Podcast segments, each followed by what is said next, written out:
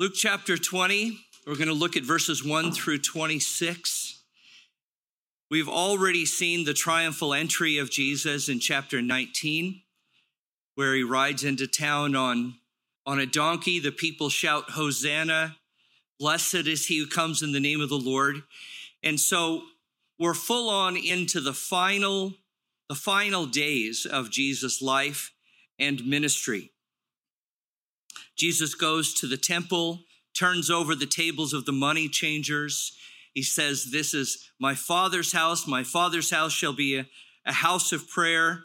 And as we go through these final chapters, these last five chapters of Luke, we're going to tell the story, but it's also important that we see the lessons that apply to us.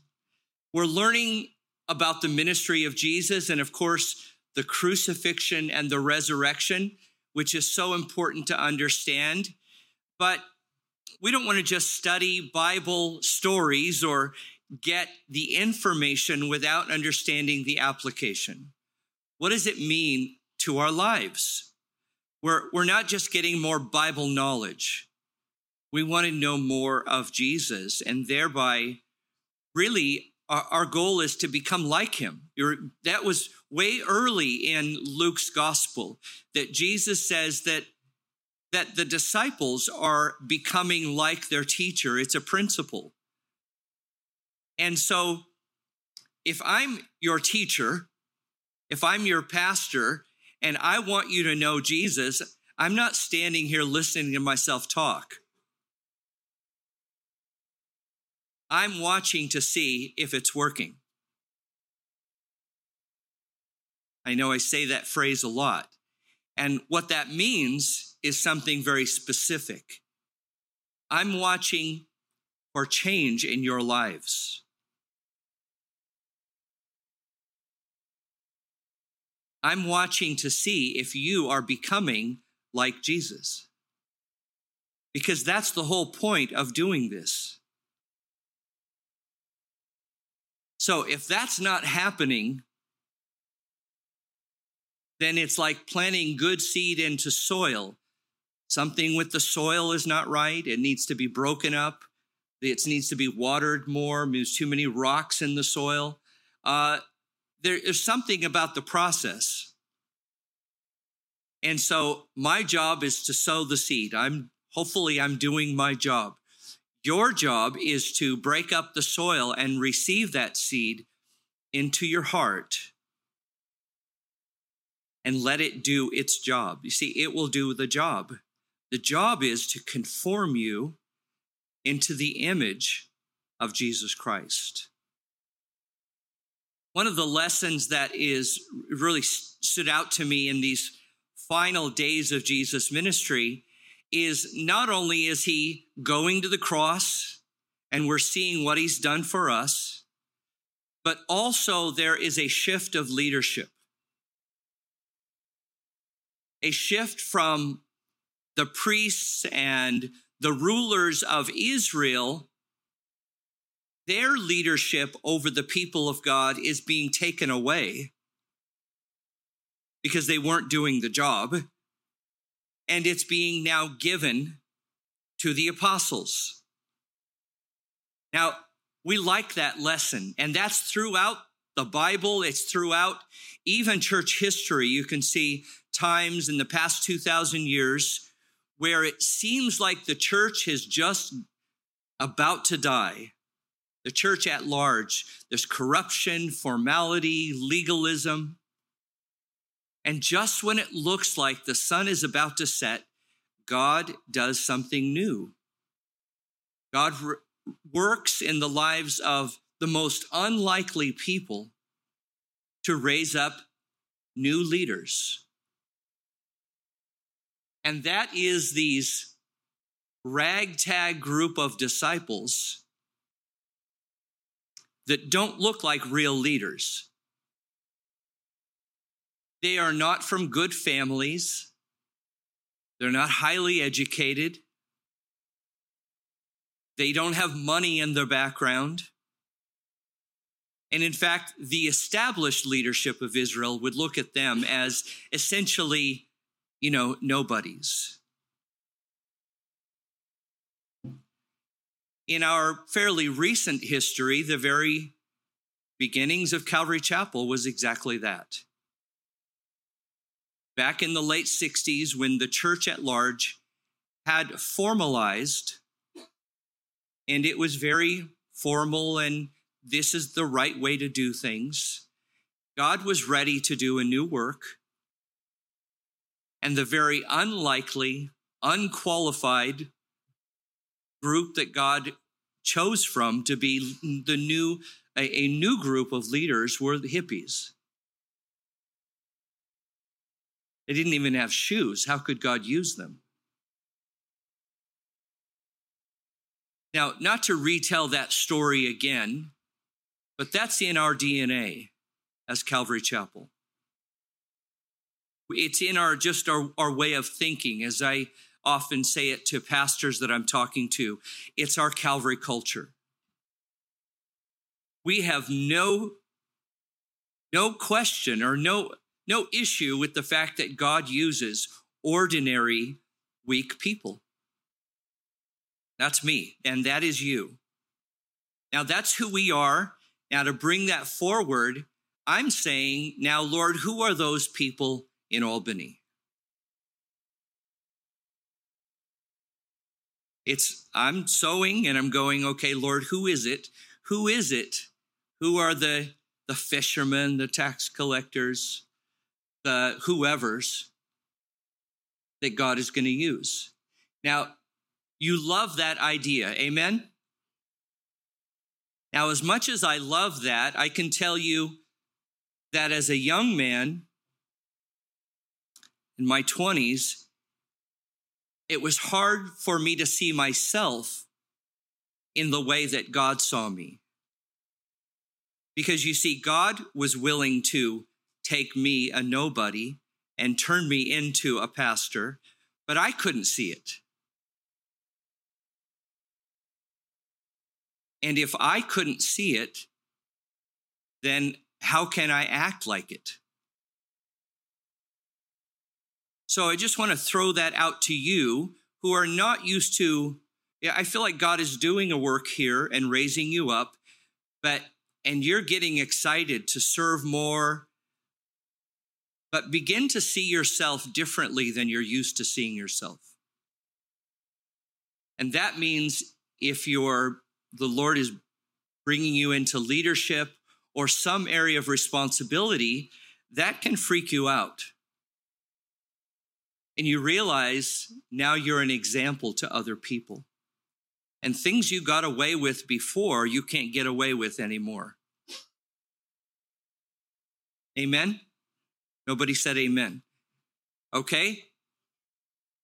Why? You're thinking, why those? I don't want these people to judge me. This is who I am. Well, all of a sudden, people are looking at you, and you're in leadership now. Maybe you don't even think you're a leader. I remember at twenty-five, twenty-six, twenty-seven, people started to look at me as a pastor, and I'm going, no, I don't think so. I play drums. Don't put that on me. But other people could see what God was doing. So while God is taking away the leadership from the Jewish leadership and giving it to the apostles and, and you know, in we also see them struggle, don't we? We're going to look forward to how Peter denies the Lord.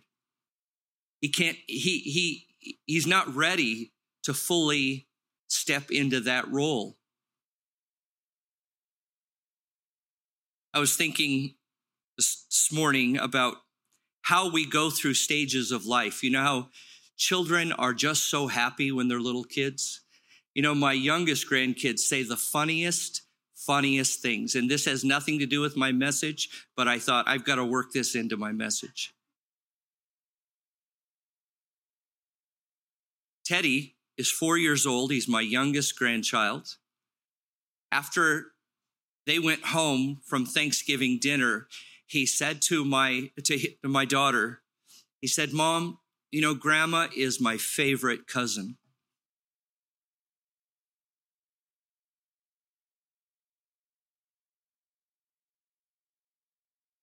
So if we could keep them innocent like that forever, especially when they become twelve and thirteen and fourteen, suddenly it's all different. And you know, teenagers know everything. And it occurred to me many years ago that our spiritual growth is a little bit like that. Sometimes we grow a little bit and we think we start to know things. And you know what happens? We become judgmental. So if you're growing, you might pass through a little bit of a judgmental phase. Don't get stuck there. Move on into the the patient and gracious phase. So I kind of see that in this shift. There's a shift here. And it took me a lot of years to get comfortable seeing myself as a pastor. So you are the fishermen. You're the people who have come out of ordinary backgrounds, and we're going through this process of the Lord forming what he's doing in this church for the city of Albany, I pray. So we're going to pick up at Luke twenty, verse one, and we're going to see this tearing away of leadership as it's being shifted to the disciples. Verse one says, "Now it happened on one of those days," those days of the final week of Jesus' ministry, "as he taught the people in the temple and preached the gospel, that the chief priests and the scribes, together with the elders, confronted him," Jesus, "and spoke to him, saying, 'Tell us, by what authority are you doing these things? Or who is he who gave you this authority?' But he answered and said to them, 'I also will ask you one thing, and answer me. The baptism of John, was it from heaven or from men?' Verse five, and they reasoned among themselves, saying, 'If we say from heaven, he will say, why then did you not believe? But if we say from men, all the people will stone us, for they are persuaded that John was a prophet.' So they, they answered that they did not know where it was from. And Jesus said to them, 'Neither will I tell you by what authority I do these things.'" So we're seeing the conflict heat up. He's turned over the tables. The people have shouted, "Hosanna." The Jewish leaders, as well as the Roman leaders, want Jesus out of the way because this man is doing too many good works. And so they're going to begin to try and trap him. These trick questions. Now, by what authority do you do these things? That's not a trick question. That's the right question and the question that they should be asking, because many have come along claiming to be from God, and so it's right for them to say, "By what authority do you do these things?" But to ask that question presumes that they have the ability to discern a work of God, right? Because if they can't discern what is of God and what is not of God, how are they able to even continue in any kind of spiritual leadership? And that's important for you. We're here, we're standing here, sitting here together, and you're going, I, you know, what is God doing here? What is God doing in my life? And for you to even ask that question requires for you to be able to pay attention. And not to look for what you want to see. Oftentimes we look for what we want to see, not for what is happening. You come in with preconceived ideas, and if you don't see what you want to see, you might miss what God is actually doing.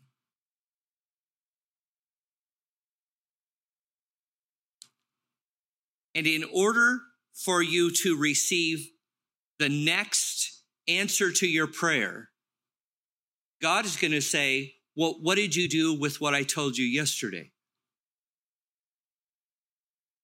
And that's what Jesus is saying.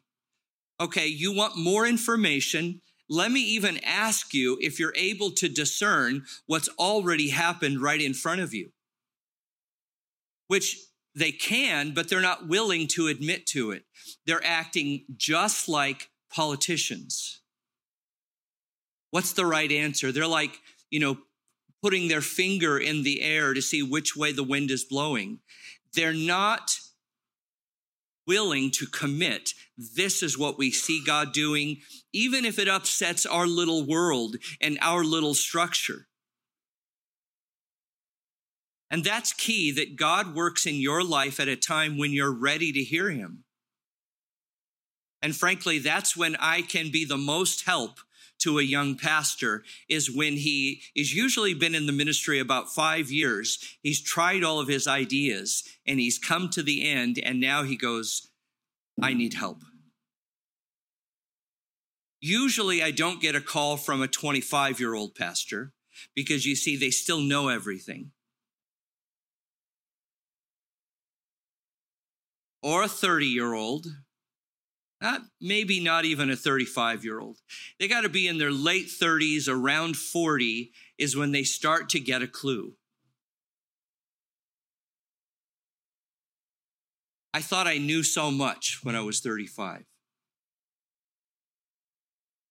And so when you're ready and able to hear it, God will then say, here's what's next. And if you're not ever able to come to that moment, you will miss it. If you harden your heart to what God has already been saying, God will just then not give you the next things. It's a walk of faith.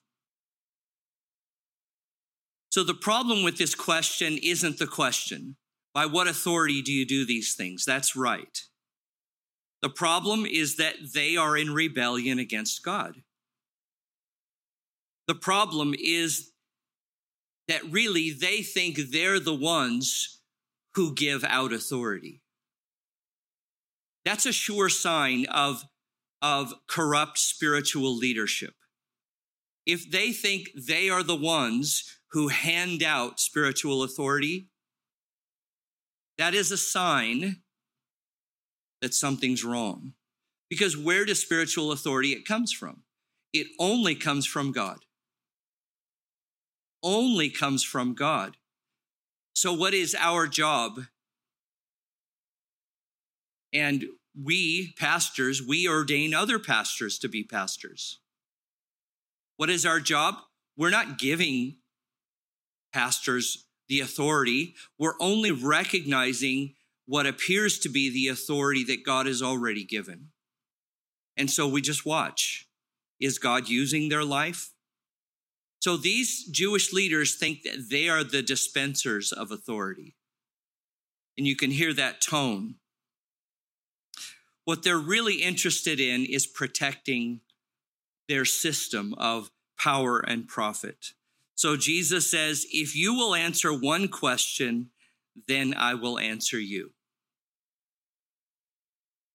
In other words, John's authority from God or from men, either answer gets them in trouble, and so they say, we can't tell. That was a lie. They could tell. And so Jesus says, I won't tell you where, where my authority comes from. It, it's not that he He's trying to keep it from them, but if they can't tell by now, after three plus years of ministry, what else am I going to tell you? And he's not going to waste his time from them, uh, his time with them. So more understanding comes when we accept what God has already given. I want God to show me more. And for that to happen, I have to acknowledge, accept, and even obey what God has already given me to do. That's a basic principle or a lesson we find in God's word. At verse nine, we pick up, it says, then he began to tell the people this parable. Now he's, the people have watched this interaction. And now Jesus is going to turn his attention to the ordinary people. Began to tell the people this parable. A certain man planted a vineyard, leased it to a vine dressers, and went into a far country for a long time. Now at vintage time, he sent a, a servant to the vine dressers that they might give him some of the fruit of the vineyard. But the vine dressers beat him and sent him away empty-handed. Again, he sent another servant, and they beat him also, and treated him shameful, shamefully, and sent him away empty-handed. And again, he sent a third, and they wounded him also and cast him out. Verse thirteen, then the owner of the vineyard said, what shall I do? I will send my beloved son. Probably they will reject him, or they will respect him when they see him. But when the vine dressers saw him, they reasoned among themselves, saying, this is the heir. Come, let us kill him, that the inheritance may be ours. So they cast him out of the vineyard, killed him. And therefore, what will the owner of the vineyard do to them? He will come and destroy the vine dressers and give the vineyard to others. And when they heard it, they said, certainly not. Now you remember why Jesus changes and tells these parables. Parable, does anybody not know what a parable is now? It means to lay alongside. Para, alongside. It is an illustration that is laid alongside of a truth. They can't understand the plain truth, so he lays alongside of it an illustration that will open their eyes, and that's exactly what was happening. The care for God's people has been neglected, and so it's being taken away from them and given to others to take care of. Now, the vineyard is a very familiar illustration to the Jews, and in fact, it represents the nation of Israel. It's in Psalm eighty, used by a man named Asaph. It says, you have brought a vine out of Egypt. You have cast out the nations and planted it. You prepared room for it and caused it to take root, and it filled the land. A vine was taken out of Egypt, planted in other land that it would take root and grow, the land of Canaan, the promised land. It was later used by Isaiah in chapter five, verse seven. So it says, for the vineyard of the Lord of hosts is the house of Israel, and the men of Judah are his pleasant plant. He looked for justice, but behold, oppression. For righteousness, but behold, a cry for help. So this is, he's not just making up some story and hoping that they'll catch on. The vineyard throughout the Old Testament is a picture of the nation of Israel. A plant taken out of Egypt, the ground prepared in the land of Canaan, planted there. And it also, God says in Isaiah, as that vineyard became wild and produced wild grapes that were unfit for consumption, God says, what else could I have done that I haven't done? For my people, I chose the choicest vine, cleared the ground, cared for it, did everything I could, just like a, a, a vineyard owner would take care of just the, the best, do all the preparations perfect to produce the best fruit. And God says, what else could I have done? And yet, my people are wild. They're like wild grapes, a wild vineyard. So you, you just go through that parable that Jesus just told. The vineyard is Israel. The owner of the vineyard would be God the Father. The fruit that God is expecting to see in the lives of his people, love, joy, peace, righteousness, justice. The vine dressers would be the priests that were called to serve the people of God. The servants sent out to, to inspect the fruit and see how things are going might be the prophets. And what did they do to all the prophets of the Old Testament? Stephen tells us that in the book of Acts. Killed them, killed them all. Finally, God sends forth his only begotten son. And what do they do? They will kill him. And Jesus says that's exactly what's going to happen. So by what authority do you do these things? If Jesus says, by my Father, they will not accept it. They will not accept it. But somehow these ordinary people have been able to see and accept that Jesus truly is the Son of God. John one fourteen, John wrote that the Word became flesh and dwelt among us, and we beheld his glory, the glory as of the only begotten of the Father, full of grace and truth. We can see in him. Any ordinary, common person could see the power of God upon Jesus' life.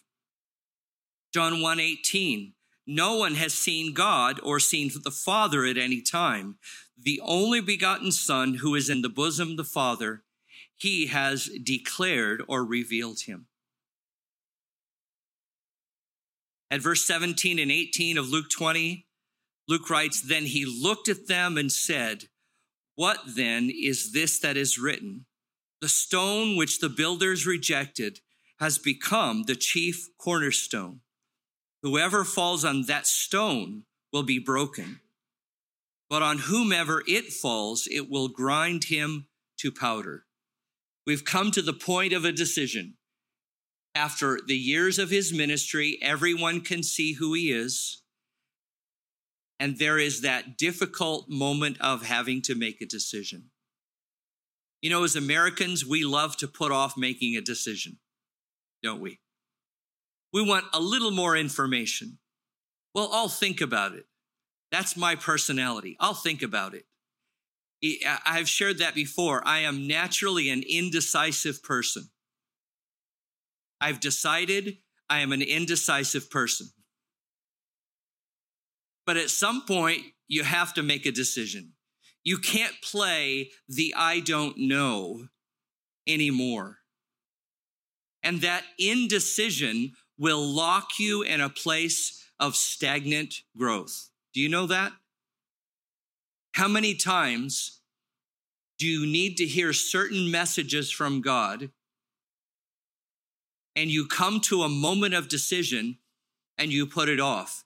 Do you know what happens over and over? If you do that to yourself, your heart becomes a little harder and a little harder. Did you know that? The Bible describes that as a calloused heart. I know what calluses were like because I was a gymnast. I did all six events, but at the beginning of the season, I had no calluses on my hands. Swing high bar, parallel bars, and I needed to toughen up my hands. And even now, my hand, people will shake my hand and go, man, you have tough hands. I go, yeah, I know. I worked hard to get these tough hands. You don't want a tough heart. You don't want to be able to hear the voice of God and say no. That is not a strength. You need to be able to discern the voice of God and to be able to make a decision about what you're going to do about it. Well, what if I make the wrong decision? We can test out decisions and see if we're hearing right. But putting it off and putting it off and putting it off has such incredibly damaging consequences. And that's what is happening here with these Jewish leaders. And so Jesus says, this is it. This is the moment. And he's comparing himself to the cornerstone of any building which would be built.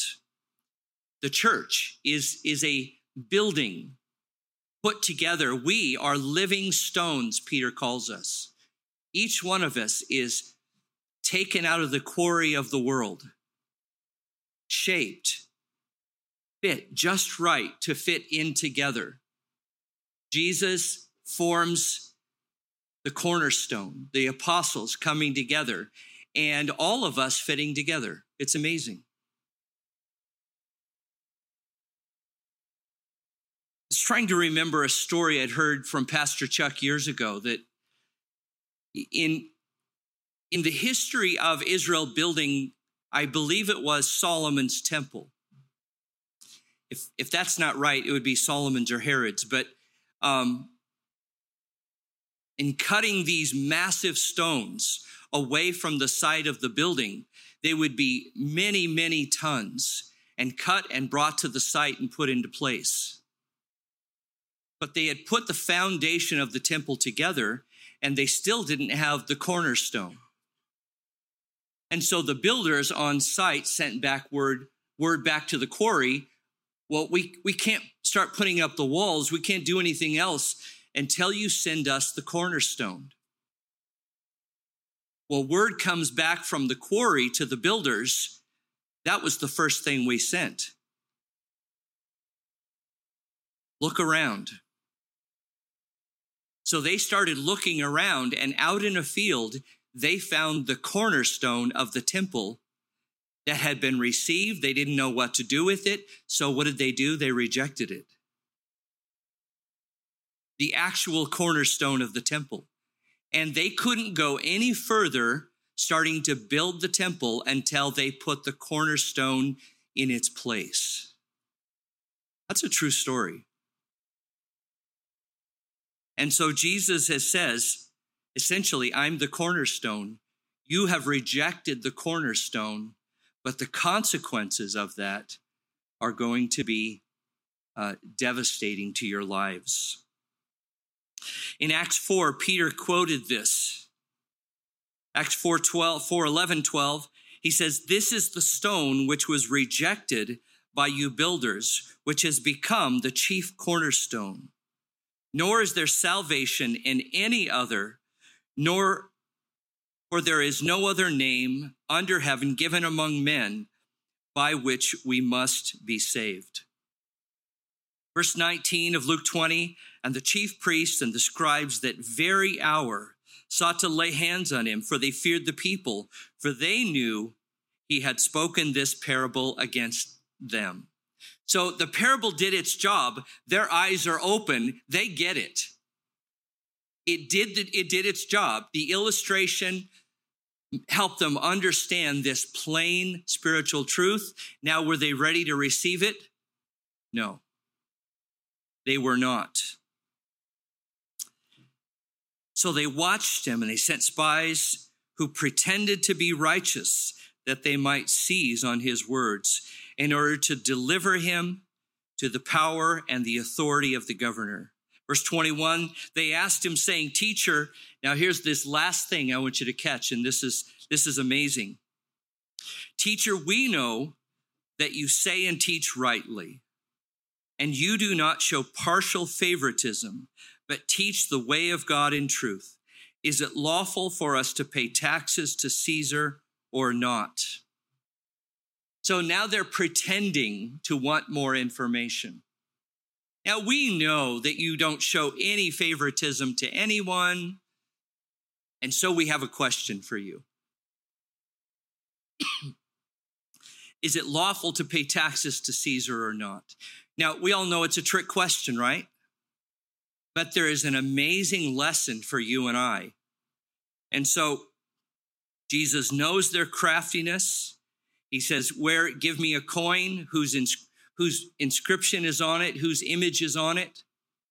Well, it's Caesar's image is on the Roman coin. So he says, "Render unto Caesar the things that are Caesar's." And by that same principle, he says, "Pay unto God," what? What? "The things that are God's." So he he's he's just so amazing. But here's what I want you to see. If that's true, pay unto Caesar the things that are Caesar's, also pay unto God the things that are God's, uh, uh, unto God, that belong to God. What does that have to do anything? The reason they pay taxes to Caesar is because Caesar's image is on the coin. It's you and I that bear the image of God. So therefore, by the same principle, you owe God your life. If the image of Caesar is on the coin, God's image is on your heart. And so there it is, a little bit more information. And the question is, what am I going to do with that? He, he is just turning up the heat in these last days, these last days of our minist- of his ministry.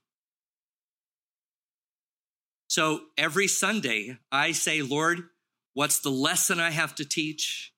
Help me to get the, the Bible information correct.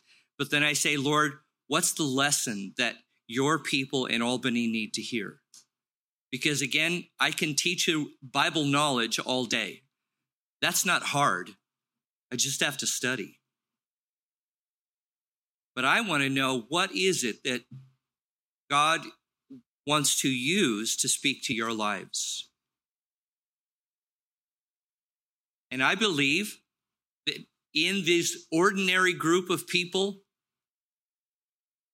God is preparing you to do a work. The question is, are you able to see it? Are, are you willing to respond to it? And are we coming together in a way that is fitting us together so that we're able to get the work done? Because you see, in the building process, there's always disruptions, isn't there? No, no project is easy. There's always problems. So you're growing, and then you get opinionated, and then you learn a little bit more. And so you go from loving people to being opinionated, hopefully to being uh, gracious. And it is always a challenge for us to grow in the Lord. The other challenge is for us to grow in our love for each other. Often I'm growing closer to the Lord, and things that upset churches in their growth is how people relate to one another in the church. And so Paul said in Ephesians to endeavor to keep the unity of the Spirit in the bond of peace. Let's stand together, and as we close the service, as I always do, I just want you to respond back to the Lord. If I've done my job and brought you to a, a moment of decision, then you have to respond to that decision. Or you don't have to. You can just resist that and say, well, I'll wait and think about that. But the decision I'm asking from you is to yield your life to the Lord, to give up control, this supreme control of your life, and to put your life in the hands of the one who made you. Why would you give unto God the things that are God's? Because he made you. He created you. And that's where you're going to find your purpose and peace in life. The prayer team is up here during this last song. I invite you to just come forward for prayer. Or you can stay in your seat, but uh, I just encourage you to respond back to the Lord.